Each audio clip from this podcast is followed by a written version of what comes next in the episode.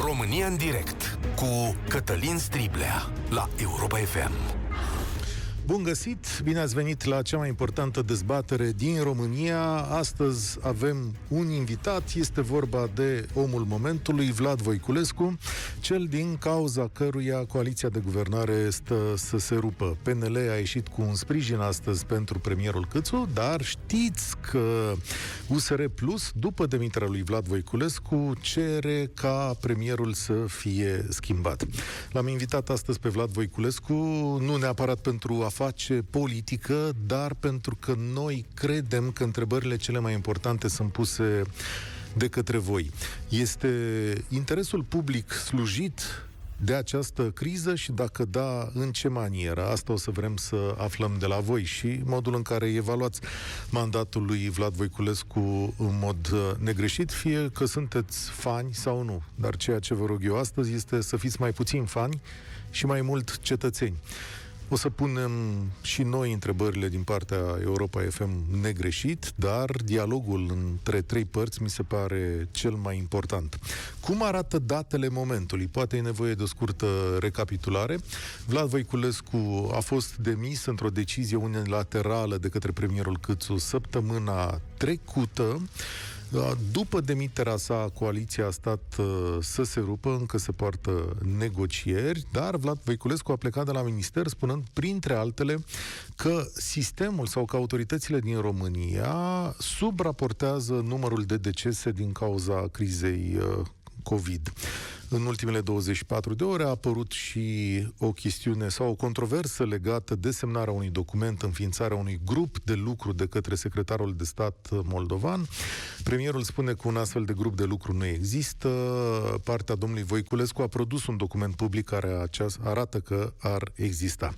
Dar chestiunea publică rămâne cea legată de numărul de decese. Vă invit astăzi, așadar, să stați de vorbă cu Vlad Voiculescu, să-i adresați întrebările voastre. Numărul de telefon îl știți, este 0372069599. O să vă adresez și temele generale de discuție imediat, dar înainte dați-mi voie să-l salut pe fostul ministru al Sănătății. Bine ați venit, domnule Voiculescu. Bine v-am găsit.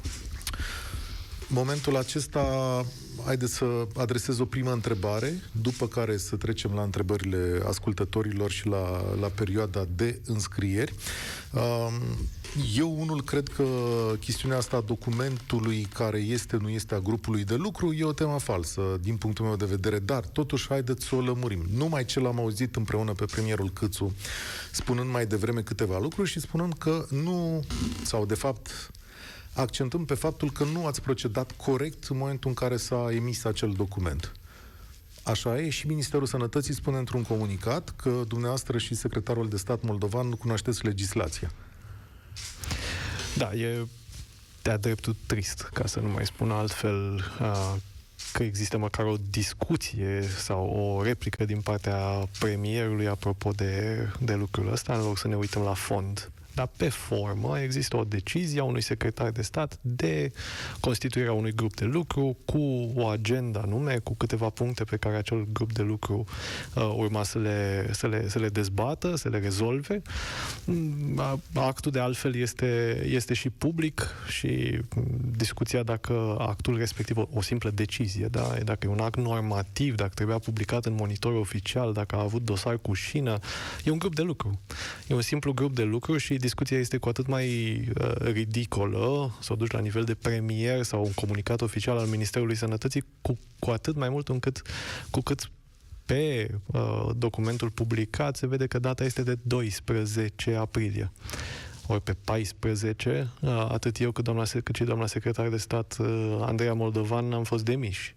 La fel, uh, cred că patru din cei cinci membri. Deci grupul... toată discuția este despre, ar trebui să fie pe fond, Imediat pentru și la fond. Grupul a, a apucat să lucreze, adică în sine? Nu.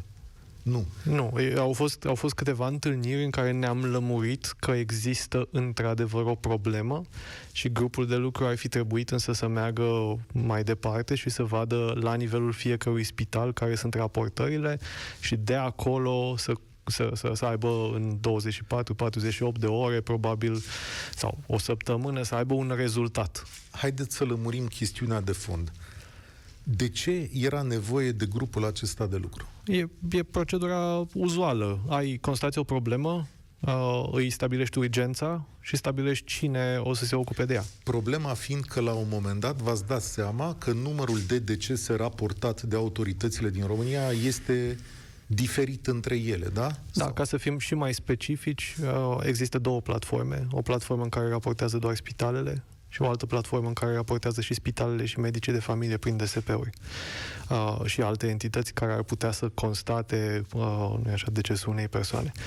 E, ceea ce ne-a sărit în ochi este că numărul de decese raportat în platforma în care raportează doar spitalele este mai mare, și anume semnificativ mai mare, decât numărul de decese din platforma în care trebuie să raporteze toată lumea. Puteți să-mi dați un exemplu, două, la ce spitale vă referiți? Că ați spus la un moment dat că ați văzut mai multe spitale. Care?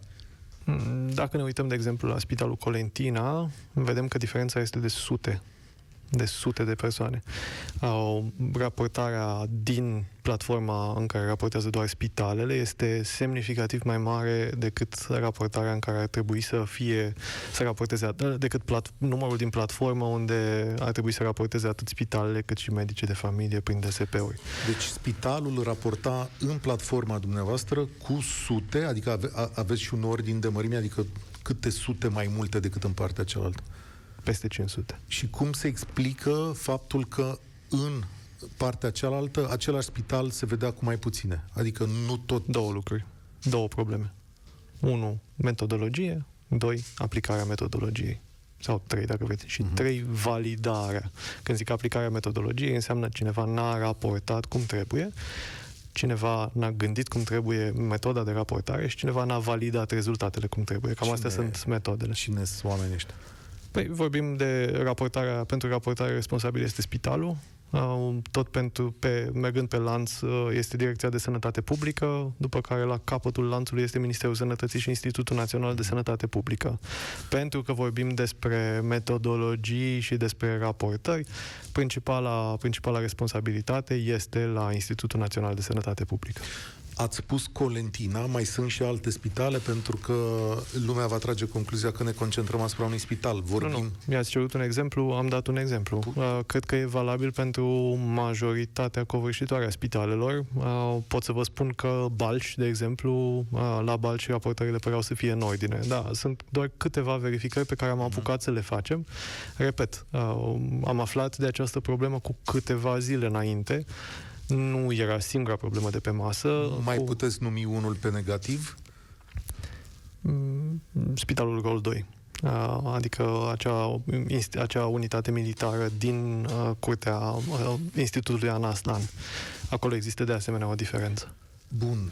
În momentul în care ați văzut datele astea, care a fost decizia dumneavoastră ca ministru? Să informați superiorii, respectiv premierul, sau ați decis doar să lucrați în cadrul Ministerului până când vă lămuriți? Singura decizie rezonabilă într-un, într-o astfel de chestiune care e, e sensibilă și e, dacă vreți, și importantă, ca să nu zic gravă, singura decizie responsabilă este să, înțel- să, să faci ceea ce trebuie să faci ca să înțelegi dimensiunea problemei. După care, evident că lucrurile astea ar fi trebuit să ajungă și la, la premier, la președinte și așa mai departe. Mhm. Deci nu le-ați comunicat pentru că încă studiați chestiunea asta, ca să fie... Nu am comunicat, nu am comunicat în cele câteva zile în care am știut înainte să plec de la minister, dar în acest grup de lucru erau oameni în care aveam încredere că se pot ocupa uh, de, uh, de chestiunea asta în mod cât se poate de responsabil și ceea ce au făcut colegii mei care au rămas în Ministerul Sănătății este să-l informeze și pe premier în cursul zilei de joi, dacă Bun. nu greșesc. Vă dați seama că eu mai am multe întrebări, o să încerc să le strecor la un moment dat, dar n-aș vrea să monopolizez această dezbatere. Am promis tuturor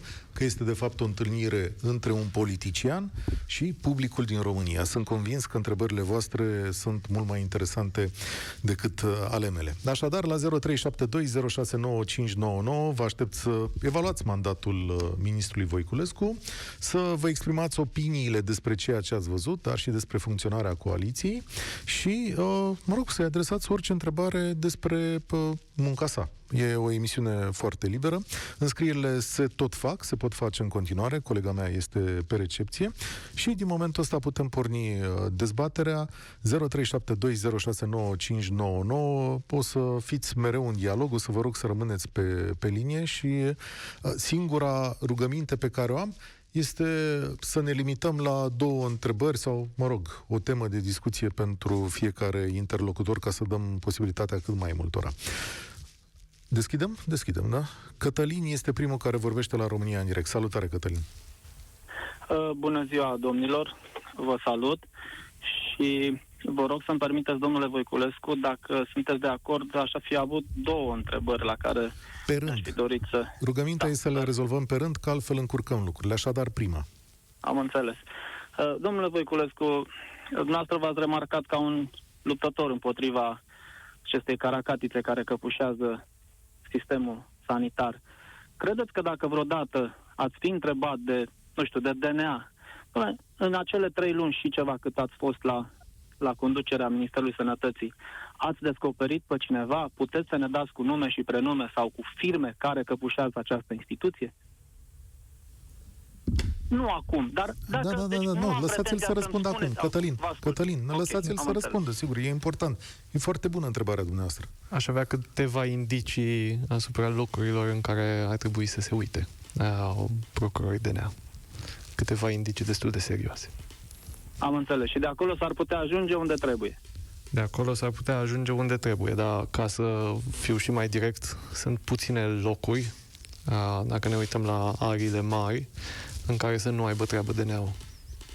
Sunt puține locuri în Ministerul Sunt Sănătății. puține, sunt, sunt puține locuri în sănătate în care să nu fie cel puțin câteva componente care să fie de natură um, de natură de a fi investigate de DNA în oricare dintre domenii. De la angajări, la uh, medicamente, achiziția de medicamente, la, achiziția, la achizițiile făcute de, de, pentru investiții în spitale și așa mai departe. Aproape peste tot găsim componente de corupție. Cătălin? Mulțumesc. Și întrebarea 2, credeți că demiterea dumneavoastră ar avea legătură cu această caracatiță de care, sau caracatița asta ar avea vreo legătură cu demiterea dumneavoastră? Personal nu am nicio îndoială. Uh, și, și uh, lucrurile cred că sunt mm, clare. Uh, atunci când, uh, mai, mai întâi nu cred că are nimeni vreo îndoială că mafia din sănătate e e prezentă și nu de ieri de astăzi. Și apoi un, un astfel de sistem se așează, cu cât trece mai mult timp și nu este deranjat, se așează din ce în ce mai bine. Se așează din ce în ce mai bine cu toate interesele care sunt mufate într-un fel sau altul de, uh, de acest sistem au trecut foarte mulți ani, mult prea mulți ani, în care oamenii în care fură din sănătate nu au fost atinși. Nu au fost atinși nici cu o floare. Uh, De ce? Pentru că unii erau și medici, câteodată medici foarte buni, uh, care, nu așa, operaseră pe mama, sora, unchiul uh, procurorului din localitate, al politicianului X. Uh, În mulți ani uh, am văzut acest tip de, de, de uh, de colaborare, dacă vrei, sau de conviețuire. După aia, mă, de cele mai multe ori, la nivel local, ai de face cu o conexiune cu un partid. Mm, Și, și e logic. Dacă instituțiile care gestionează banii, funcțiile la nivel local, fie că vorbim de direcții de sănătate publică, fie că vorbim despre case județene de asigurare de sănătate, fie că vorbim despre servicii de ambulanță, atât timp cât aceștia, aceste persoane sunt numite politic sau sunt numite cu suportul, doar cu suportul politic al unuia sau altuia, pentru că nu e cineva prin preajmă, nu așa, care, nu știu dacă dintre ascultătorii dumneavoastră există cineva care își face, ca, are ca plan de carieră să fie manager la Spitalul de Stat sau uh, președinte la Casa Județeană de Asigurări, uh, nu știu, dintr-un județ sau altul al țării. E, oamenii care, oameni, oamenii care sunt promovați de prea multe ori, de prea multe ori, uh, au conexiuni politice și atunci uh, lucrurile astea sunt foarte, foarte bine înțesate, din păcate. Întrebarea, întrebarea întrebarea ascultătorului nostru era un pic în altă parte, adică exista vreun risc în momentul ăsta? Aveați ceva în mână pe care urma să-l trimiteți la DNA? Sigur că... Nu, mai degrabă vorbim despre, știți, asta, trimisul la DNA este doar un, un aspect. Uh, e ceva ce constați că s-a întâmplat, uh-huh. ai dovezi, reușești să ai uh, timp destul cât să adun dovezi și după aia trimiți asta la DNA și sper că într-un timp uh, mai degrabă lung decât scurt uh, să existe o, pode- o pedeapsă. În, în mandatul dumneavoastră era vreun document, adică urma să plece ceva, avea cineva o frică palpabilă că vine Voiculescu și îl Cred că problema e mai degrabă mult mai, mult mai devreme pe, pe circuit, ca să zic așa. Asta e ultima fază uh, și nu e, nu e dezirabil. Nu poți să faci curățenie într-un sistem... Imediat, imediat. Nu, nu, nu poți să faci curățenie într-un sistem doar încercând să, să, să descoperi hoțiile care s-au făcut. Mult mai sănătos este să mergi la, la, la, la rădăcină și la rădăcină sunt două lucruri. Unu, transparență, așa încât da, da, la, la întuneric se poate fura. La lumină, dacă totul este transparent, se poate fura mult mai da. greu. Asta înseamnă, domnule Voiculescu, că dumneavoastră legați în mod direct pe premierul Câțu de această mafie. Adică... Nu, n-am spus asta. N-am nu, spus da, asta. întreb. Eu întreb. Da, nu, n-am adică spus e asta. posibil ca domnul Câțu să fi luat o decizie la presiunile unei mafii existente în sănătate? Că anumiți oameni uh, i-au dat semnale domnului Câțu că ce fac eu acolo nu e în regulă și că semnalele astea au venit fie printr-un partid sau altul, fie prin alte mijloace, aici n-am nicio îndoială. Dar uh, uh, imediat termin ce, ce, ce cred că era de făcut și apropo de lucrurile de care mulți se temeau și se tem în continuare. Unu, transparență și ceea ce am început eu este transparentizarea tuturor achizițiilor din sănătate, a tuturor contractelor, a tuturor facturilor, a, așa încât toată lumea să vadă și cei care vor să investigheze, să investigheze.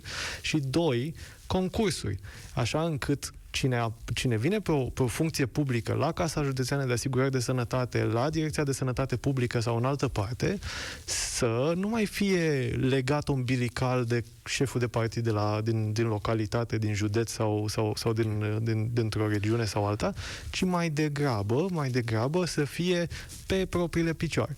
Rugămintea mea, ca întotdeauna când purtăm o dezbatere în trei, este să aveți răbdare, pentru că timpii de așteptare sunt mai lungi, dialogul e un pic mai complicat decât atunci când intrați la România în direct. Teo, salutare, mulțumesc că ești aici. Uh, bună ziua! Eu aș avea o întrebare mai degrabă nu atât de actuală, uh, și anume, acum câteva săptămâni va părăsi domnul Răzvan Cherecheș și nu țin minte să fi avut vreo reacție. Cum, ce părere aveți de, uh, de uh, demisia sa și de ce a făcut-o?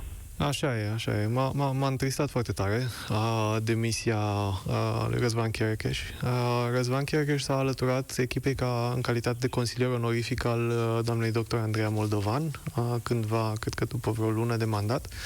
A, a părăsit, a părăsit echipa ceva mai târziu, dar uh, relațiile cu relațiile cu Răzvan Cherecheș au rămas uh, cât se poate de bune și am colaborat apoi, uh, pe de o parte prin promovarea uh, emisiuni, mă, mă, a materialelor făcute de profesorul Răzvan Cherecheș și ne-am sfătuit continuu pe un lucru sau pe altul. Cred că e o chestiune care ținea, care a ținut pe de o parte de sau în principal de așteptări.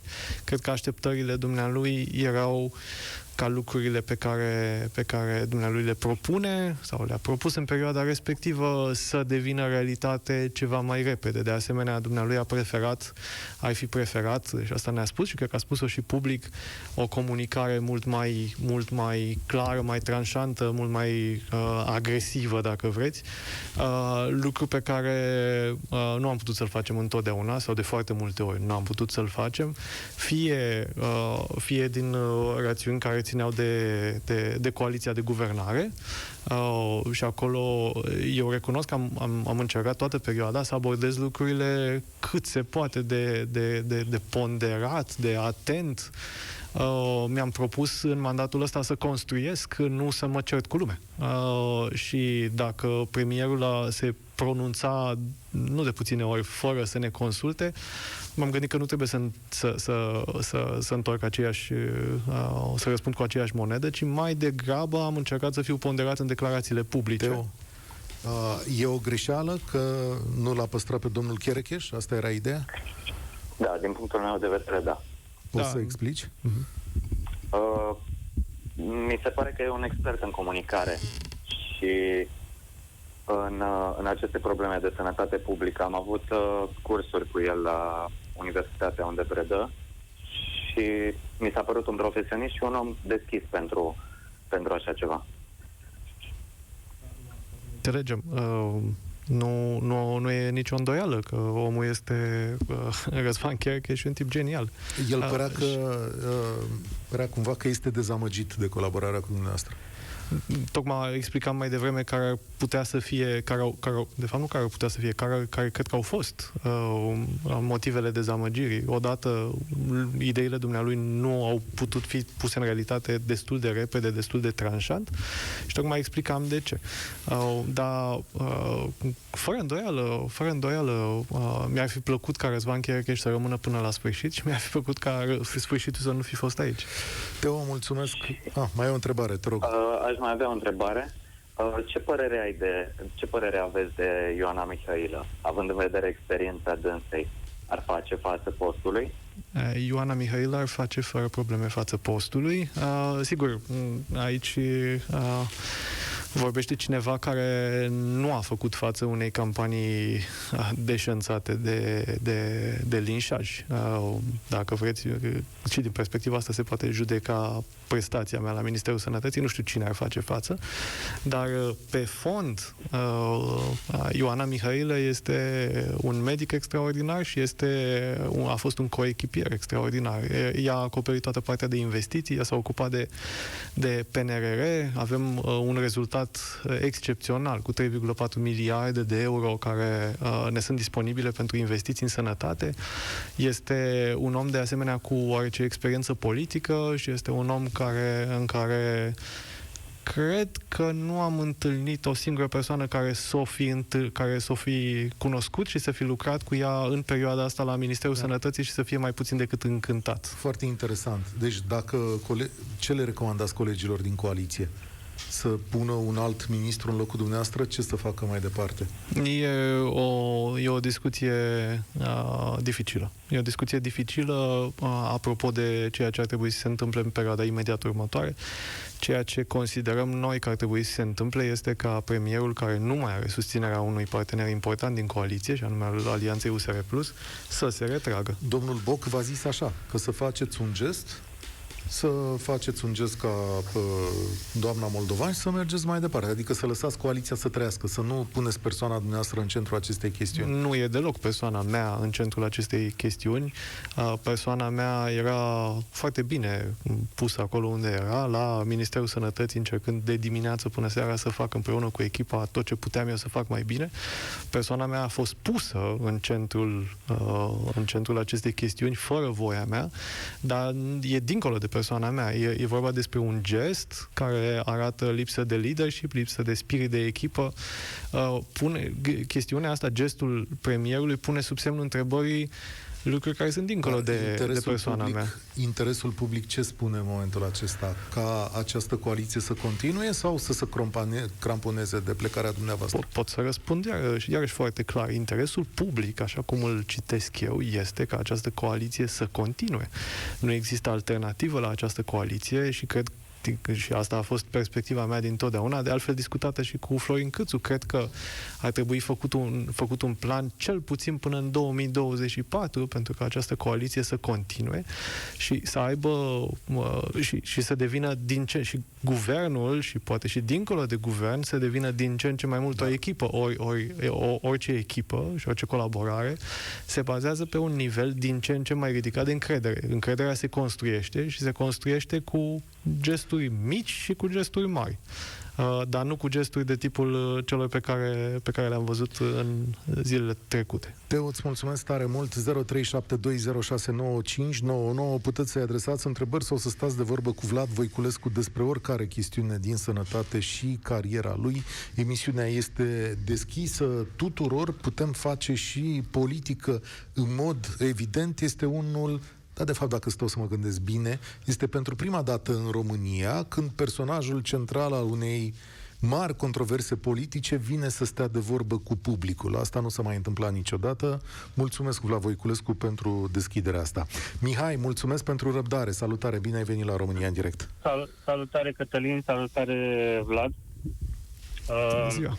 Salutare! Mie, salut! Mie îmi place foarte mult uh, uh, cum vorbește domnul Vlad. Adică uh, Adică eu? la, la vorba așa uh, sunteți foarte ok, foarte bun cursiv, uh, aveți cuvintele la, la dumneavoastră, dar eu cred că demisia nu a venit uh, de aici. Eu cred că demisia dumneavoastră a venit uh, mai mult pe uh, ce s-a întâmplat în ultima perioadă în spitalele din România. Cu incendiile, cu toate nebuniile astea și oamenii cred că aveau nevoie mai mult de, de fapte, nu de vorbe. Așa cred eu, nu știu, acum eu să știți că uh, așa văd eu de pe, de pe tușă, de pe margine. Adică ce-ai fi așteptat? Adică... Hai să trecem la o chestiune Uh, concretă. Păi, uh, cred că oamenii ar fi vrut uh, mai mult uh, fapte, nu știu, să uh, vadă uh, agitație, să vadă că vă duceți prin spitale, că uh, dați afară, că luați decizii mai drastice.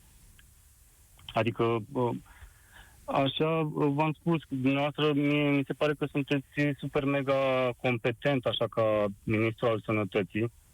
Eu, sincer, mă uitam cu soția la dumneavoastră cum vorbeați la televizor și am zis, băi frate, deci omul e, e bun, e deștept, ce să mai, n-ai ce să-i ceri. Dar în momentele astea uh, de criză cu COVID-19 ăsta, uh, trebuie să fii un pic mai, mai, mai rău, să tai în carne vie. Adică vi s-a părut moale? Da, da, da, prea moale, adică trebuie să fii rău acum, să muști, trebuie să fii ca un pitbull, nu trebuie să fii ca un uh, uh, chihuahua, mai se românește. Să fii rău, adică orice greșeală să fie pur și simplu taxată uh, drastic. Dați afară uh, contractele Există- desfăcute. Există și o întrebare, Mihai, în chestiunea asta? Uh, o întrebare cred că ar fi, uh, uh, nu știu, de ce nu uh, ați fost un pic mai, mai rău, mai agresiv? Se vede că uh, pare că așa sunteți construit de la natură, mai, un om mai calm, mai blând. Dar cred că în momentele astea aveam nevoie un pic de agresivitate mai, mai mare, mai multă. Adică... Foarte uh, interesant. da, am da, da, da, înțeles. mai, mai, Stai să te dea ocazia mai- să răspundă. Nu știu, sunteți moale? Da, um, mi-a, am auzit o vorbă la un moment dat. Mi-a spus, uh, mi-a povestit-o cineva. Um, a spus și dacă șoptești, trebuie să te asculte. Uh, cred că tăria sau puterea sau forța nu vine din uh, lătrat sau din uh, uh, sau, Păi, din, tocmai, sau, din, tocmai sau asta. din imagini. Uh, am preferat să, să, să am preferat să fac ceea ce mi s-a părut mie că este absolut urgent, și anume să petrec timp uh, alături de colegii pe care i-am adus și să încerc să reconstruiesc o instituție care este în colaps, și anume Ministerul Sănătății. Sigur că mult mai simplu ar fi fost să merg de la un spital la altul și să ies în fața spitalului și să spun câteva vorbe despre cât e de rău și despre care este situația pandemiei în acel moment, dar ce mi s-a părut mie esențial este să construiesc o echipă, să aduc oameni buni în Ministerul Sănătății și să fac lucrurile care mi se păreau mie urgente. Și lucrurile astea urgente țin fie de buget țării, fie bugetul pentru sănătate, fie de PNRR, fie de schimbarea unor oameni în Ministerul Sănătății și primul eșalon a fost aproape în întregime schimbat, fie de uh, demararea de concursuri pentru casele județene, fie de transparentizarea unor date. Mie mi, se, mi s-a părut că nu trebuie să fac show, că nu trebuie să livrez chiar ceea ce așteaptă poate unii care sunt învățați cu un alt tip de politician, pentru că, vă spun cinstit, că nu am o mare prețuire pentru tipul de politician care este mai mult la televizor, decât, uh, decât acolo unde ar trebui să fie ca să și construiască. Sigur, dacă ar fi fost o instituție funcțională, o, institu- o echipă care deja să facă treabă, ceea ce cred că aș fi putut să construiesc în următoarele luni, Apoi trebuie să dedici, asta era planul meu, să dedic mult mai mult timp comunicării publice, care într-adevăr este necesară și, cum spuneți, într-o perioadă de pandemie, poate cu atât mai necesară. Sigur, aș, aș fi putut să fac, să fac lucrurile mai bine în direcția asta. Dar... Dar asta a fost o alegere uh, și, și, și cumva aș sublinia un lucru. Eu n-am fost uh, n-am fost demis sau nu am pierdut mandatul în urma unor alegeri libere, în urma, unor, în urma opiniei populare, cum că n-am uh, comunicat într-un fel sau altul, ci cred că tocmai pentru că unora li s-a părut că am fost prea dur, prea hotărât în anumite lucruri, um, care am văzut că au cam deranjat. Mihai, concluzie. Mie mi se, mie mi se pare puțin uh, că semănați un pic cu Mirel Rădoi, Adică ce a, ce a făcut Mirel Rădoi la echipa de uh, juniori, a echipei naționale, ați văzut, a făcut echipa aia super mega bună, adică uh, foarte, foarte bună. Mi s-a părut că s-a dus un pic echipa națională către echipa de aur a României și după aia a plecat și s-a dus la echipa mare. Dar trebuia să o ia de la capăt cu ei, adică erau jucătorii erau altfel pregătiți. E, copiii uh, de la juniori au ajuns uh, foarte buni și jucau fotbal foarte bine, dar a venit alt antrenor, înțelegeți? Iar Mireza 2 s-a dus la echipa mare a naționalei și n-a mai făcut nimic. De ce? Pentru că a trebuit echipa să o facă din nou. Exact așa ați pățit uh, dumneavoastră. Interesantă analogie. Mulțumesc, da. mulțumesc Mihai. să spun eu n-am auzit decât de bine de Mirel Rădoi. Da? Serios? Da, da, da. Eu am văzut numai înfrângeri la Mirel Rădoi în ultima vreme, să știți. Dar de bine așa vorbește lumea de bine, uh, din punctul ăsta de vedere, adică multă lume îl laudă. Mihai, mulțumesc mult și pentru analogie. Uh, Cătălin, un alt Cătălin, bine ai venit. Salutare, mulțumesc mult pentru răbdare. Bună ziua, bună ziua, bună ziua. România uh, în direct ascultă. Uh, aș vrea să trec, am trei chestiuni așa pe care aș vrea să le, să le pun în discuție. Te rog. Uh, să începem cu începutul. Adică, în opinia mea, și nu cred că numai în a mea, uh, multe lucruri rele uh, în politica și nu numai în politica în ultimilor ani, ci în ultimilor zeci de ani se datorează educației. Asta este opinia mea. Educația a scăzut de la an și ne-am ales cu tot felul de, de oameni care ajung în funcții și cu din ce în ce mai puțină carte, ca să spun așa, sau tot felul de diplome obținute pe tenir unde Domnule, să fiu foarte direct și aș vrea să răspundeți la fel de direct, domnule ministru Voiculescu, având în vedere ceea ce s-a discutat în presă vis-a-vis de, de, de uh, și cred că bănuiesc ce vreau să vă întreb, vis-a-vis de studiile dumneavoastră, mă interesează să știu nu ce studii ați făcut, ce facultate ați terminat, câți ani a durat această facultate, inclusiv mediu, am făcut 5 ani de facultate și e normal să știu și o chestie asta și dacă ea a fost echivalată de către Ministerul Educației. Asta e una dintre Stați așa să vă răspund. Să răspund discutăm și pe Haideți să răspund la asta. Uh, deci am, am, am mers la 18 ani la Viena. Uh, universitatea se numește Wirtschaftsuniversität, adică e, dacă vreți, aseul de la Viena. E una dintre, e, e cea mai mare universitate de economie și una dintre universitățile de top de economie și business din, din Europa și asta e ceva ce puteți să verificați, vă rog să verificați. Un criteriu este rankingul Financial Times. Financial Times. Iar asta e universitatea, iar facultatea se numește Betriebswirtschaftslehre și înseamnă Business Administration sau Management, am putea spune. Am început în 2001, în 2005 am început să lucrez full-time uh, la bănci. Uh, când am început să lucrez mai aveam două examene. Deci câți ani, câți ani ați, câți ani da, da, asta, asta spun imediat. Deci din 2005 am început să lucrez, deci după patru ani de studiu am început să lucrez și lucrarea de master, uh, pentru că în momentul în care eu am mers la facultate la Viena nu erau încă separate, nu era bachelor și master. Lucrarea de master am, uh, am predat abia mult mai târziu, în 2011. Deci, dar nu se poate spune că am studiat uh, toată, toată perioada asta. Ci... Nu, nu, ascultați-mă. Deci, înainte de reforma care a fost implementată cu odată cu Bologna, reforma Bologna, lucrurile nu erau separate. La Viena era acest studiu care se numea Magister Studium, merg mult mai complicat, dar pe scurt magister și dacă mergeți la Viena o să vedeți pe uh, la, la, la uh, farmacii, de exemplu, sau la Am înțeles, ușile de diploma bloc, dumneavoastră- vedeți am magister. înțeles, dom- dom- Domnule Voiculescu, domnule Voiculescu, diploma, diploma dumneavoastră este, este echivalată de către minister?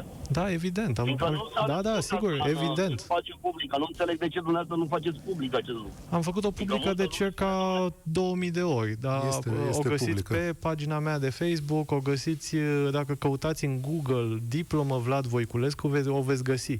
A fost făcută publică de m-am plictisit de ea, ca să fiu cinstit, la început mi se părea...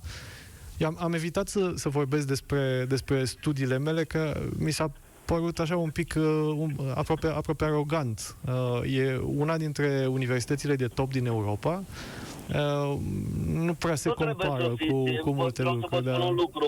Pe vremuri, pe vremul ASEU românesc, când eu am dat la facultate și am făcut 5 ani, am trăit și treapta a doua și așa mai departe, la ASEU se intra destul de greu, să știți. Știu, știu, Foarte știu, greu să știu, intra la ASEU. știu, știu, știu. Dar Da. acum a doua chestiune, ca să nu ținem, să nu ținem emisiunea, a doua chestiune, uh, aș vrea să mă întreb, iar ați declarat în, uh, în spațiu public și eu citesc doar așa presa online, n-am stot de afaceri, prea am timp așa de prea multe chestiuni, uh, ați declarat că e foarte greu să schimbi ceva în minister, fiindcă sunt mulți directori de direcții care sunt uh, sunt puși acolo și au trecut, uh, sunt transpartinici așa și nu reușit să-i, uh, nimeni n-a reușit să-i, uh, să-i, să-i schimbe. Acum, uh, făcând așa o, si- o simplă istorie așa, mi-au aminte de domnul uh, fost ministru Tudorel Toader, parcă, care a reușit, s-a ținut și a reușit să, să, să o schimbe din funcție, nu să o dea afară, să o schimbe de funcție pe Chiove și domne, care ea se identifica cu instituția în sine. Dumneavoastră ați reușit până acum sau ați început, uh, ați început măcar demersurile să eliberați din funcțiile respective director pe acei oameni pe care dumneavoastră de care vorbiți că este foarte, foarte greu să, să lucrezi cu ei? Da, pe mulți. Da, da, În afară, nu vorbim de casele de asigurări, casa de asigurări, aia au altă Da, instituție. dați-ne, vorbesc acum. dați-ne Da, exemple, că de fapt asta Ministerul- ascultătorul Nu nostru... spuneți de casa de asigurări. Da. Uh, bun, ca să schimb pe cineva care a luat uh, un concurs și care este uh, bine înșurubat într-un post, lucrul ăsta nu se întâmplă, uh, nu se poate întâmpla într-o lună, două. Uh, se pot uh, face nu, dacă ați început de detașări. mersuri, am spus. Dacă nu, dacă ați început de mersuri. Am început de mersuri Așa fel pentru încât succesorul mai- dumneavoastră, succesorul dumneavoastră să poată reuși să-i schimbe. mai bine de jumătate din posturi și în funcție de, de unde ne uităm. Dar la Ministerul Sănătății pot să vă spun că mai bine de jumătate din posturi nu sunt ocupate prin concurs. Vorbesc de posturile de conducere. Dacă mergem către casele de asigurări, vorbim despre 70-80%. Haideți să nu discutăm la casa de asigurări, domnul, domnul, domnul Dumnezeului de casă de asigurări. Vorbim de minister acum. Da, la Casa de minister mai asigurări e o bine altă instituție. la minister, mai bine de jumătate dintre posturi nu sunt ocupate prin concurs. Acolo, Dar nu asta m-am oamenii pot... întrebat. Da, ce m-ați întrebat? Vă rog. Dacă i-ați Dar schimbat. ați reușit dintre aia care ocupă acum funcțiile astea, chiar și chiar și uh, uh, Dacă chiar și erau, cei dacă care erau sunt fără definiți. concurs, atunci da. Dacă da. Adică Da. vreau un exemplu. E mai simplu așa. Dacă ne spuneți un exemplu. Uitați că am schimbat nu pe am cutare. exemple, fiindcă nu știu și nu... Păi nu, dar noi putem verifica Am funcție de ce la- spune. Ce am preferat, Am- ce am preferat să fac Să este trecem să... la a treia chestiune. Ce, e, nu, nu, iertați-mă numai un pic. Ce am preferat să fac este ca pe posturile de conducere care în majoritate erau fie vacante, fie ocupate fără concurs, să aduc oameni în care puteam să am încredere pe posturile respective. Și asta este uh, și mai jos, oamenii, oamenii aceia în care aveam încredere, oamenii aceia care veneau uh, din mă rog, din, de, de obicei din alte instituții, să poată să-și creeze propriile echipe. Nu cred că este rolul ministrului să meargă la toate nivelurile, Ok. ci mai degrabă la nivelul Mai- cel nu, mai dar de sus. ministrul- Mai avem ministrul, fix un adică minut în dumneavoastră segmentul v-ați ăsta. plâns că nu puteți să-i schimbați. Asta a fost. De asta, de asta am întrebat. Da, așa este. Nu, nu, nu e nicio întrebare Ultima, legată de ultima asta. chestiune, Cătălin. A, și ultima chestiune. Acum să trecem un pic la politică. Uh, dom'le, acum, având în vedere că toți care suntem, uh, care ați ajuns acolo la, la guvernare, adică statul va da niște avantaje, aveți mașini, aveți salarii, aveți, știu eu, suntem, adică statul are grijă de toți cei care sunt în față, are grijă. Da? Să nu discutăm de asta. la fel și dumneavoastră trebuie să Putem aveți să discutăm de asta, dacă cetățenii vreți. pe stat. Așa, întrebarea că la mai fel și sunt, uh, dumneavoastră- La fel și dumneavoastră trebuie să aveți... Acum întrebarea mea este... uh, Și uh, dacă puteți să fiți un pic, uh, zic eu, să nu fiți subiectiv. Întrebarea mea este, uh, având în vedere că primul ministru a, uh, va, va, va demis, adică a demis un ministru, primul ministru a demis un ministru, vi se pare o chestiune așa de gravă, uh, adică noi, cum să zic, noi românii ne dorim o continuitate, fiindcă nu po- eu n-am votat pa- partidul, am votat alt partid, am votat partidul nostru, înțelegeți, dar nu asta e problema. Chiar acum eu îmi doresc, o, adică eu țin cu guvernul ăsta, fiindcă îmi doresc o continuitate, sunt om de afaceri, am nevoie de rezultate economice bune. Trebuie Mulțumesc să avem mult. O, O să am înțeles întrebarea, am prins întrebarea. Dacă vrei rămâi pe fir, ne întoarcem în două minute și jumătate. Trebuie să dăm publicitate acum. România în direct cu Cătălin Striblea la Europa FM. Vă mulțumim că urmăriți astăzi România în direct, vă mulțumim pentru nesfârșitele telefoane pe care le primim și pentru impactul uh, pe Facebook, mă uit și la mesajele voastre. Acolo, imediat voi și lua unul dintre, dintre ele. Uh, 0372069599, rămânem în direct cu Vlad Voiculescu și pentru minutele următoare, nu știu dacă mai este Cătălin pe fir, dacă e, vă rog să-mi, uh, să-mi confirmați. Mulțumesc. Că ai avut răbdare. Întrebarea ta o reformulez eu pe scurt, după care reintrați în dialog, era următoarea. Uh, bun, uh, este firesc ca această coaliție să nu mai meargă uh, numai pentru că dumneavoastră ați fost uh, demis? Este firesc ca acea... Funcționează, da? Funcționează, da. Uh, Nu Este mai- firesc ca, nu mai am eu căștile, este Da. firesc ca această coaliție să funcționeze după anumite reguli. Și aici nu ține deloc de persoana Nu, nu, mea. stați puțin, nu, nu asta e întrebarea, scuzați-mă, îmi cer scuze, nu asta e întrebarea. Ok, Este bine. normal ca uh, prin schimbarea unui, unui singur ministru uh, să dăm jos să, să dăm jos un guvern? Adică ce, uh, eu zic că asta este, uh, nu știu, mi se pare, nu vreau să fiu dumneavoastră, că sunteți într- într-adevăr este subiectiv, fiindcă e vorba de dumneavoastră, e vorba de partidul dumneavoastră. Dar e normal, adică pentru noi, pentru români, v-ați gândit vreodată că pentru România schimbarea guvernului sau schimbarea primului ministru a- acum ar, ar, ar fi o, o, un lucru bun sau un lucru rău? Uite, alt, altfel formulată întrebare. Cred că, în general, uh, trebuie să avem în funcții publice oameni pe care ne putem baza, în general, și noi toți. Sunteți om Și asta, politic, că, și asta că, nu- tre- că ne, nu când, faceți. când, Bă, Era normal să, să începeți să-mi răspundeți, vă rog frumos. Nu, încerc să, încerc să vă spun ce gândesc. Deci, odată, în general, trebuie să fie în funcții de conducere oameni care să împărtășească un anumit set de valori de etică, de leadership, de spirit de echipă și așa mai departe.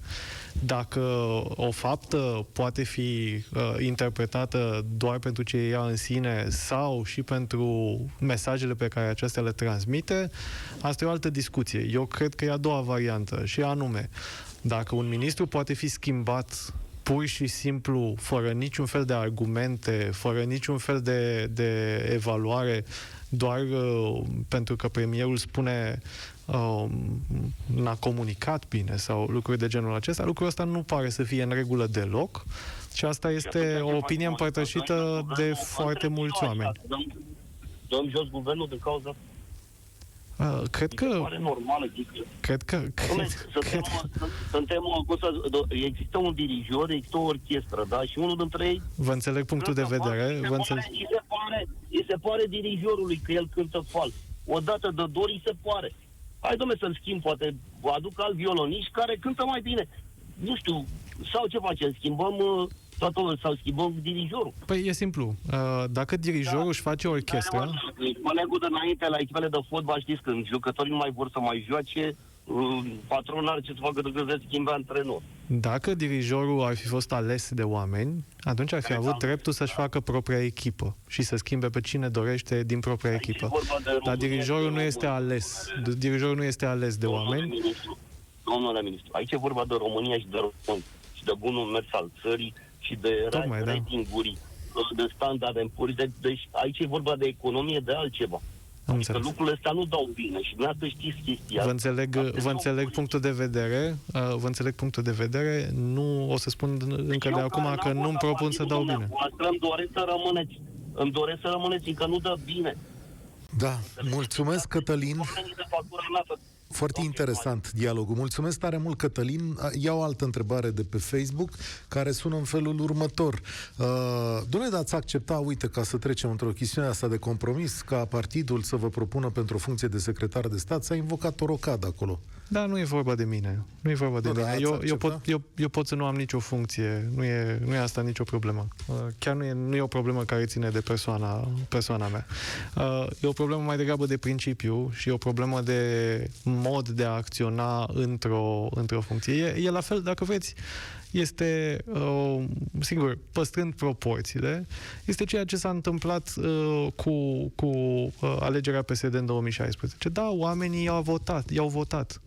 I-au votat, le-au dat o forță. Da? Le-au dat putere.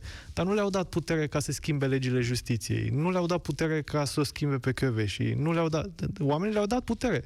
Și așa îmi amintesc că argumenta și, și Dragnea și ai lui atunci, doamne, oamenii ne-au votat. Ne-au votat să facem. E, nu e chiar așa. Când dai putere cuiva, te aștepți la un anumit nivel de responsabilitate și te aștepți să facă ceea ce a spus că face. E, la niciun moment în, în, în, în negocierile de coaliție nu a fost vorba că Florin Câțu își alege el o echipă și că poate să dea afară pe cine dorește și să pună condiții și să nu treacă prin guvern nimic ceea ce, ce nu i-ar conveni uh, uh, unui partid sau altul mai degrabă din interese care țin de partidul respectiv, nu, nu de interesele României. Deci sunt niște reguli de bază. Nu, nu, nu dai putere cuiva sau nu, nu continui să-i lași puterea cuiva dacă puterea aia este folosită uh, nu în interes național, nu în interesul oamenilor care ne-au votat, ci în interesul unei persoane sau a unui grup de persoane. Ne întoarcem la dezbatere 0372069599. Ramona, mulțumesc tare mult pentru răbdare. Ești în direct cu Vlad Voiculescu. Uh, bună ziua! Domnule Voiculescu, v-aș ruga foarte mult să-mi spuneți părerea noastră sinceră referitoare la concursurile din sistemul sanitar. În contextul în care uh, toată lumea știe și nimeni nu are curajul să vorbească despre faptul că în marile spitale uh, posturile sunt scoase la concurs cu dedicație. Uh, când spun cu dedicație, mă refer la sistemul ăsta de nepotisme care se practică, uh, datorită căruia noi nu avem accesul la posturi. Concret, uh, mă mir de ce instituțiile nu se sesizează, de ce cei care organizează concursul aparent corect nu se sesizează, de ce nu se prezintă oamenii la concursuri. Sau se prezintă 2-3, din care unul este desemnatul câștigător dinainte de a se organiza concursul, iar ceilalți uh, sunt de fațadă. Vă spun, că cunosc cazuri concrete în care oamenii au mers să-și depună dosarele și li s-a explicat foarte clar că dacă vor să mai lucreze în spitalul respectiv, uh, să plece capul și să o ia într-o altă direcție, pentru că se știe din start cine va câștiga. Uh, Este o realitate cruntă care se întâmplă în toate marile spitale uh, și de asta medicii preferă să plece în alte țări pentru că efectiv nu au loc. Uh, Eu consider că un ministru sau cineva care are o putere suficient de mare ar trebui să vină și să spună așa, domnule, toți medicii peste 45 de ani, nu contează cor- cu concurs angajați sau fără, că sunt considerați proști sau deștepți, ar trebui să dea un examen teoretic și un examen practic. Să vedem ce știți voi aici. Pentru că ne Toți? trezim ca... Te referi avem, la uh, medici mă- sau la personalul? Mă refer strict, nu mă refer strict la medici care ajung să, medicii competenți, ajung să fie sclavi pe plantație și trăiesc ca rezidenți 100 de ani în spitale, uh, iar alții care m, efectiv n-au, n-au nici ab- abilitățile, nici cunoștințele suficiente, uh, ajung să intre pe post printr-un concurs care a fost organizat doar de fațadă uh, și proștii au funcția și fraierii prestează. Efectiv, asta se întâmplă și vă spun sincer, nimeni nu are curaj să vorbească pentru că orice medic care și în față, vorbim despre medicii cei care sunt în categoria slavi, sclavilor, rezidenții care stau și prestează sau cei care într-o formă sau alta sunt încă în spitale fără post și care nu au curaj să meargă și să-și susțină niciun de punctul de vedere, pentru că vor fi zburați în momentul 2 din spital. Și întrebarea este, dacă cunoașteți fenomenul acestor concursuri aranjate în marile spitale. Dar care stai cu noi, stai efectiv cu noi pe îi fir ca să determină putem pe avea un ceilalți. dialog. Te rog, rămâi aici. Sigur, Da. sigur. Da, am auzit și eu de asta, uh, încă înainte, de, înainte să ajung la minister și uh, mi-au scris chiar aseară, citeam mesajele cuiva, um, oameni care fie nu au curaj să se ducă la concurs, fie dacă se înscriu, li se spune, știi, vine fata doamnei profesoare, uh, mai degrabă, mai degrabă nici nu vă băgați. Uh, fie dacă uh, fie concursuri care sunt anulate de două, trei ori pentru că s-au înscris mai mulți la concurs, lucrurile astea trebuie să înceteze. Um, și lucrurile astea sunt, uh, așa cum bine spuneați, în măsură să-i facă pe mulți să plece din țară, pentru că sistemul de, sistemul de relații și de dependențe, uh, fie de cineva care e într-o universitate, fie de cineva care are o funcție importantă într-un spital, și dacă n-ai pe cineva, Uh, la Consiliul Județean sau la primărie sau pe undeva prin altă parte care să conteze, da, mai degrabă ți se spune să, să stai deoparte. Asta uh, poate fi abordată, sigur, și punctual. Uh, știu că în 2016 am trimis de câteva ori corpul de control la spitale unde aveam informații că se organizează lucrurile așa. Uh, lucrurile trebuie abordate însă uh, mai degrabă sistemic uh, și lucram și sper că o să se lucreze în continuare la o strategie pentru resursa umană în sănătate, care să includă și un alt fel de a face, de a, face, de a organiza concursuri. Adică o chestiune care cere, care cere timp. Dar, Ramona, tu ești în situația asta, adică ești unul dintre medicii care se confruntă cu chestiunea asta? Uh, Eu sunt direct implicată în contextul în care soțul meu este unul dintre medicii care, care este afectat puternic de treaba asta. Uh, În contextul în care își face meseria profesionist, uh, este foarte bine pregătit și efectiv îl văd cum se îmbolnăvește din cauza rahaturilor din spital și aș vrea să pot să fac ceva. Și știu că nu pot să fac nimic, pentru că în momentul în care uh, aș ieși, nu știu, în public și aș, aș spune tot ce am văzut, tot ce am auzit, uh, el ar fi în ghilimele mazilit, mă înțelegeți? Deci nu există, pentru că în primul rând se caută cei care au sifonat, nu se caută rezolvare la probleme. Mie mi se pare normal să căutăm rezolvarea problemelor, să vedem până la urmă că de fapt e vorba de sistemul sanitar, nu de un alt sistem unde merge și așa, știți? Adică nu același lucru dacă te operează băiatul domn profesor care săracul îi vai și șamar de capul lui și habar nu are, sau dacă te operează un medic competent. Nu este același lucru. Și eu consider că ar trebui cineva să zică, domnule, hai să o echipă de afară venită să evalueze pe ăștia, să vedem, știu sau nu știu. Că intră în sala de că- operații și rămân oamenii handicapați în spatele lor. Și vă spun sincer, sunt armate de oameni care ar putea declara asta dacă nu le-ar fi frică. Foarte interesant. Mulțumesc tare mult, Ramona. Știți că a existat, uh, când a venit Ministrul Educației aici, el uh, a propus mai multe evaluări de tipul ăsta. E posibil o evaluare de genul ăsta în sănătate? Da, sigur că ar trebui și, de altfel, suntem una dintre puținele țări unde există aceste contracte pe viață și unde, odată ce te-ai titularizat pe post, uh, practic că operezi odată la două săptămâni sau, sau muncești până, până nu mai poți acolo, e aproape tot asta, e aproape tot aia, primești același salariu uh, și cu totul altele sunt criteriile după care, nu știu, primești uh, bani pentru investiții în propria secție sau, sau alte lucruri care ar putea ați fi reveni, interesante. Ați propune o astfel de schimbare? Dar nu numai dacă aș reveni, o să o propun oricum. Și USR Plus, prin uh, noul ministru, că o să fiu eu sau altul, cu siguranță asta trebuie să facă. O, o secundă. Cum că o să fiți dumneavoastră noul ministru? Da, eu n-am văzut încă argumente pentru care, uh, pentru care această variantă să fie complet scoasă de pe masă. Uh, Adică astăzi la negocieri coaliția se duce cu numele dumneavoastră? Asta e treaba coaliției. Ați discutat asta? Adică cum... încă o dată, nu ni, nu, ni se pare că este dincolo de o nedreptate personală. Ni se pare că nu a existat niciun fel de evaluare, niciun fel de discuție serioasă despre lucrurile începute în sănătate și, încă o dată, nu există, Și nu pentru există dumneavoastră, lucrurile astea. pentru dumneavoastră există speranță că veți fi propus din nou ca ministru? Speranța mea e mai puțin legată de, de, de punctele astea. Vă spun foarte onest că sunt dezamăgit și la nivel personal și afectat, dar dincolo de asta nu e, nu e o funcție de care o să mă agăt și în general nu o să mă agăt de funcții. Dar uh, USR Plus are niște lucruri de făcut în sănătate și printre altele, printre altele, uh, am vrea să vedem toate, toate aceste nepotisme și această pilăraie să dispară și nu poate să dispară de pe o zi pe alta și sper eu că lucrul ăsta nu depinde de numele unui ministru sau altul, al altuia, ci mai degrabă depinde de lucrurile pe care ni le-am asumat că le facem. Adică nu excludeți o întoarcere în minister într-o formă sau alta? Nu, de ce aș exclude lucrul ăsta? Dacă aș avea ceva ce să-mi, pot rep- ce să-mi reproșez cu adevărat, atunci evident că nici n-aș avea, curaj, n-aș avea curajul să, uh, să, să spun lucrul ăsta. Dar mai puteți lucra cu domnul Câțu?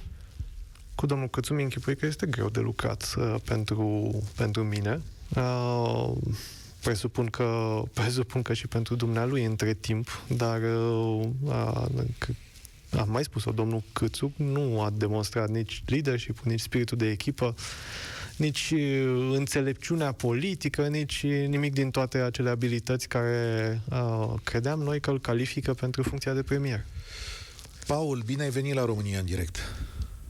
Bună ziua, mă bucur că mă puteți auzi și mă bucur că m-ați primit, pentru că sunt lucruri pe care, într-adevăr, așteptăm de multă vreme să le aflăm pe subiect și predicat de la Vlad, mai ales că îmi pare că n-a avut îndeajuns de mult timp să comunice către, către cetățenii simpli lucruri importante.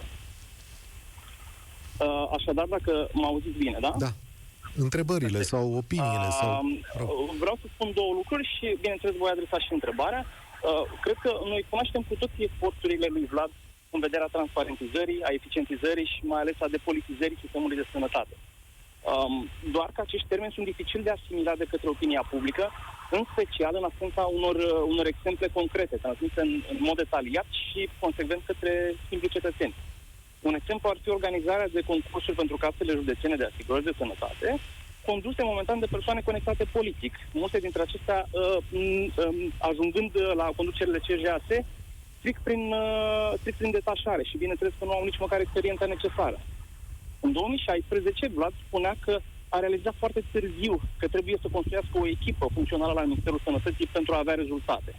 Totodată, abia după câteva luni de muncă, a reușit să implementeze proiectele asumate și să prezinte public rezultate concrete. Acum, de data aceasta, ați început acolo cu o echipă extinsă, da? mulți consilieri și, bineînțeles, cu ceva experiență, însă tot a fost nevoie de mai mult timp. Acum, întrebarea mea către Vlad este aceasta. Credeți că o abordare mai incisivă în privința comunicării în cele patru luni din ultimul mandat ar fi alterat acest deznodământ? Răspunsul simplu, uh, cred că este nu. Cred că deznodământul nu are nicio legătură cu comunicarea mea. Cred că ar fi făcut prețul uh, o plătit de, uh, de cei care au luat această decizie mai mare uh, și poate că ar fi amânat lucrurile. Dar revenind la, la, la ceea ce am ceea ce cred că este prima dumneavoastră întrebare, apropo de, de echipa cu care am venit și de timp, mai întâi aș vrea să lămuresc lucrul ăsta. Nu am venit cu o groază de consilieri. La fel, aceeași acuzație am auzit-o și în 2016. Conform HG 144, ministrul are 8 consilieri și fiecare secretar de stat are câte 4 consilieri. Posturile nici măcar nu au fost în totalitate ocupate la, în, în dreptul ministrului sănătății, nu au fost ocupate toată perioada. Că au fost mai mulți consilieri onorifici care au vrut să ajute cu un loc sau cu un lucru sau cu altul, asta e altă poveste, dar nu a avut a Vlad Voiculescu mai mulți a, consilieri decât, decât miniștrii dinainte. Asta cu privire la echipa de consilieri. A, dar da, întotdeauna ai nevoie de timp și haideți, ascultătorii a, Europa FM, în general, uh, cred că, sau nu, nu știu dacă în general, dar cred că sunt foarte mulți care lucrează în privat. Uh, da, haideți să ne, să ne uităm la... Da, de fapt, nici, nici nu e vorba doar de ei. Gândiți-vă la ultima, ultima dată când v-ați schimbat jobul. ce ați făcut în primele patru luni. În primele patru luni ați reușit să aveți uh, reușite fulminante, ați reușit să faceți proiecte uh, grandioase.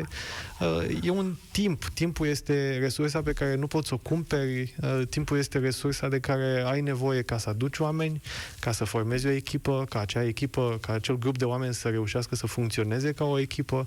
Ai nevoie de timp pentru, în, în plus, în administrație. Vorbim despre, sau principalul instrument sunt actele normative. E, un act normativ, fie că este un ordin de ministru, o hotărâre de guvern, uh, un, o ordonanță de urgență, are nevo- astea au nevoie de timp. Există Dar... un proces birocratic prin care trebuie să treci. Nu, adică... nu vreau în niciun fel să-mi găsesc scuze, dar așa cum a, a observat ascultătorul mai, mai, mai devreme, uh, în 2016 am avut primele 3-4 luni în care nu am ieșit aproape deloc și apoi au început să curgă uh, proiectele finalizate. Aproape în fiecare zi prezentam da. câte unul. Pur și simplu e nevoie de timp. Mie nu mi-e clar, Paul, care e de fapt esența întrebării tale sau care e reproșul tău? Că nu îl văd până la Nu cap. este un reproș.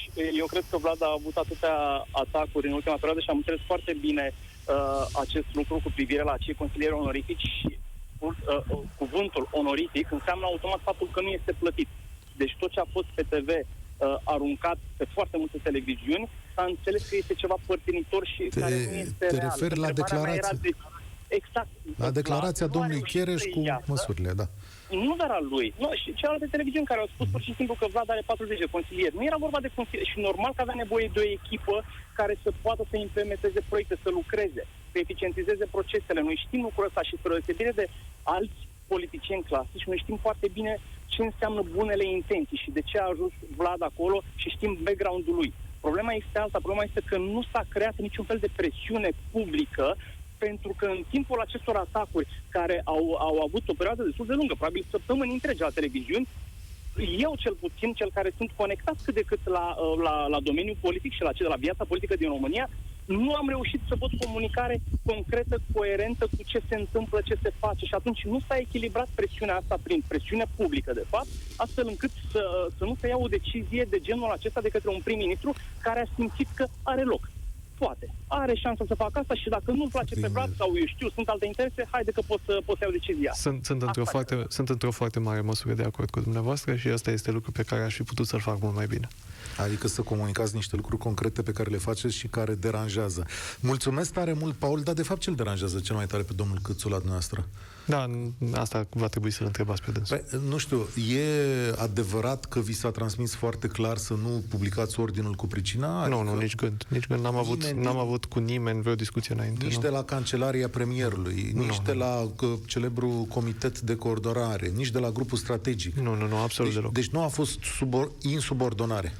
Nici gând. Nu, Dar nu, v-a n-am sunat avut... domnul uh, Câțu după asta? Nu, eu am încercat să-l sun. Uh, Și nu v-a și luat. haideți să spunem lucrurile pe nume. Uh, E un pretext absolut penibil.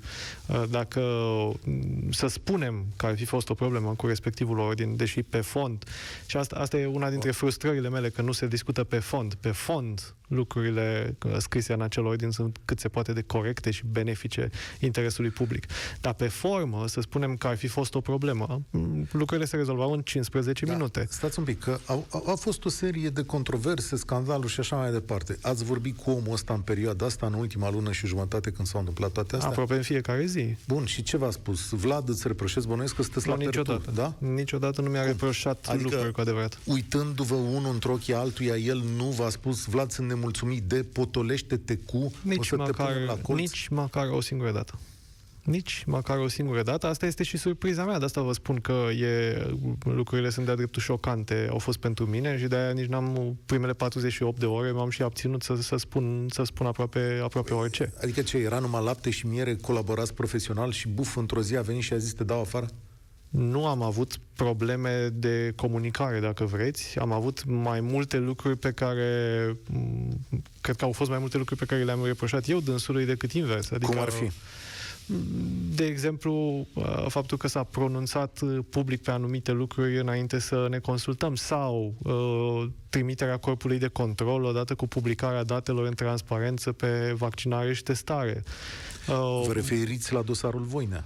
Acum Să-i sunteți... spunem dosarul Voinea. E, Ștefan Voinea e un om asupra căruia nu am, nu, nu am niciun indiciu că ar fi făcut ceva în neregulă. Uh, știm însă că premierul a trimis un corp de control care l-a chemat pe Ștefan Voinea de la Cluj, deși era un consilier onorific, dar cineva care lucra voluntar. Uh, l-au ținut șase ore în, uh, în audieri, cu, repetând aceeași întrebare, aceeași întrebare, după care aflăm tot din presă, deci atenție, eu am aflat din presă că uh, un corp de, că corpul de control al premierului a trimis către DICOT ceva ce n-a prezentat niciodată public. Până în ziua de astăzi nu există un raport al corpului de control prezentat public să spună, uite, problema a fost 1, 2, 3. Deci nu știm, nu avem decât informații pe surse, respectiv un Și comunicat. În luna asta n-ați vorbit cu domnul Câțu despre asta? Ce ba, face? sigur, sigur că am vorbit și... și am spus că este inacceptabil ca cineva dintr-o echipă a unui ministru să fie atacat în felul ăsta, fără să existe măcar o discuție decentă despre care este problema, care a fost problema, care sunt problemele administrative care trebuie remediate, pentru că dacă, nu știu, a fost o procedură încălcată, poate trebuie modificată procedura. Dacă... Sunteți și dumneavoastră anchetat în treaba asta sau urmează? Nu, nu din câte știu. Adică Ok. informația, Bun. da, dar n-am nicio problemă să explic orice oricui. Mai avem Ca să ne vreme de înțelegem. un telefon. Dorin, bine ai venit la România în direct. Bună ziua! Te Da, așteptăm. din Oradea vă sun, uh, sunt un tânăr, lucrez în mediul privat, cum spuneați, majoritatea celor care ascultă Europa FM. Și, din păcate, domnul Vlad Voiculescu, care am cunoscut personal la Oradea de mai multe ori, uh, ați venit aici în anii trecuți și pot să zic că sunt în mare parte de acord cu ceea ce spuneau uh, antivor- antivorbitorii mei, mai ales pe partea de comunicare. Mă vă spun un exemplu și o pățanie de-a mea personală acum două săptămâni, totuși n-am mai fost în spital de foarte mulți ani. La vârsta mea n-a fost cazul și n-am avut de ce. M-am mușcat un câine, am zis hai că fac toate cele necesare și a rămas uimit că din șase persoane întâlnite, și aici, de la intrare, portar, cei care te primesc cu prima ocazie și mai departe, până la toți pașii, ultima persoană, cea care m-a dat injecția în sine, a fost cea care a salutat, care a vorbit politicos, care m-a întrebat cum mă simt și așa mai departe. Ei bine, cu asta, cred că am zis tot. De- De ce înseamnă sistemul de sănătate și de ce suntem unde suntem? Adică, da, trebuia să fiți mai tăios, adică nu să vină doamna doctor să-mi spună într-un ton care nu este, nu așa se vorbește cu un pacient. Lăsați telefon. Adică, bună seara, scuzați-mă, puneți deoparte că vom discuta cum s-a întâmplat, ce s-a întâmplat. Nimic, frate. La intrare, la fel, am fost șocat, bă, zic, nu se poate, de atâția ani încă nu avem minima cum să discutăm cu un pacient, să-l întrebăm de sănătate, prima chestie, frumos. Am dat niște documente, am primit înapoi, mi s-a, efectiv, mi s-a imperativ să le iau loc, deși eu vreau să stau în picioare, pentru că nu vreau să mă așez pe niște scaune. Nu era, era la 4-5 metri distanță de oricine. Și mă uitam așa și mă gândeam, bă, zic, da, e bolnav sistemul, e clar. Spuneți de asta ceva și dacă sunteți sau nu de acord cu mine. Da, sunt de acord cu dumneavoastră și e, e ceva ce am experimentat și eu, uh, nu cu mult timp Deși- în urmă. Exact. De ce își permit oameni cu intelect, cu totuși pe o școală? Adică, cum adică? Păi, în primul rând pentru că se gândesc că nu pot fi mutați de acolo. Exact, Aia e. exact, exact. Sincer vă spun, am vrut să fac o postare. L-am văzut pe cel care mi-a dat injecția și am spus, uite, domnule, ești singurul din șase persoane întâlnite, cel care m-a condus, cel care mi-a luat prima dată hârtiile, care mi-a spus ce am de făcut. Toți am vorbit într-un mod în care nu este normal, nu... Bun, nu o să bună vă seara, spun, unul. o să vă spun de Unul din asemenea, șase. O să vă spun de asemenea că om, lucrurile astea se, se rezolvă mai degrabă sistemic și uh, o metodă uh, sau un început este sistemul de feedback pe care l-am introdus în 2016 și pe care urma să-l, să-l perfecționez. Sistemul de feedback înseamnă că fiecare al treilea pacient, aproximativ, uh, după o astfel de, după orice fel de intervenție în spital, uh, prim, orice, orice fel de tratament, ca să spun mai clar, uh, primește un, uh, un șir de SMS-uri sau un SMS cu un link către un formular online în care poate să spună cum a fost experiența. E, am introdus asta în 2016. Dacă vă uitați pe site-ul Ministerului Așa. Sănătății, în continuare vedeți uh, rezultatele acestor, uh, acestui mecanism de feedback. Dar trebuie mers mai departe cu asta și ce trebuie, ce trebuie făcut este ca uh, satisfacția pacientului la nivel de medic, la nivel de secție, la nivel de spital, să aibă, să cântărească în evaluarea medicului, a, mă rog, respectiv a, a asistentei, a infirmierei care are legături, care, a, care intervine în actul medical, a secției și a spitalului și în funcție de asta să existe consecințe. A, asta, asta trebuie făcut și la asta lucrez deja, lucram deja uh, împreună cu, cu, cu uh, un coleg care este specializat în, uh, în resursa umană în sănătate, dar evident nu am, nu am reușit să duc lucrurile la bun sfârșit. Dar a, asta cred că este soluția sistemică, ca ceea ce aveți dumneavoastră de spus să nu spuneți Da, într-o legat de postare pe dumneavoastră. Facebook, ci mai degrabă într-un form, într-un fel organizat, așa cum cred că se îmbunătățește serviciul oricărei entități. De asta, Dorin.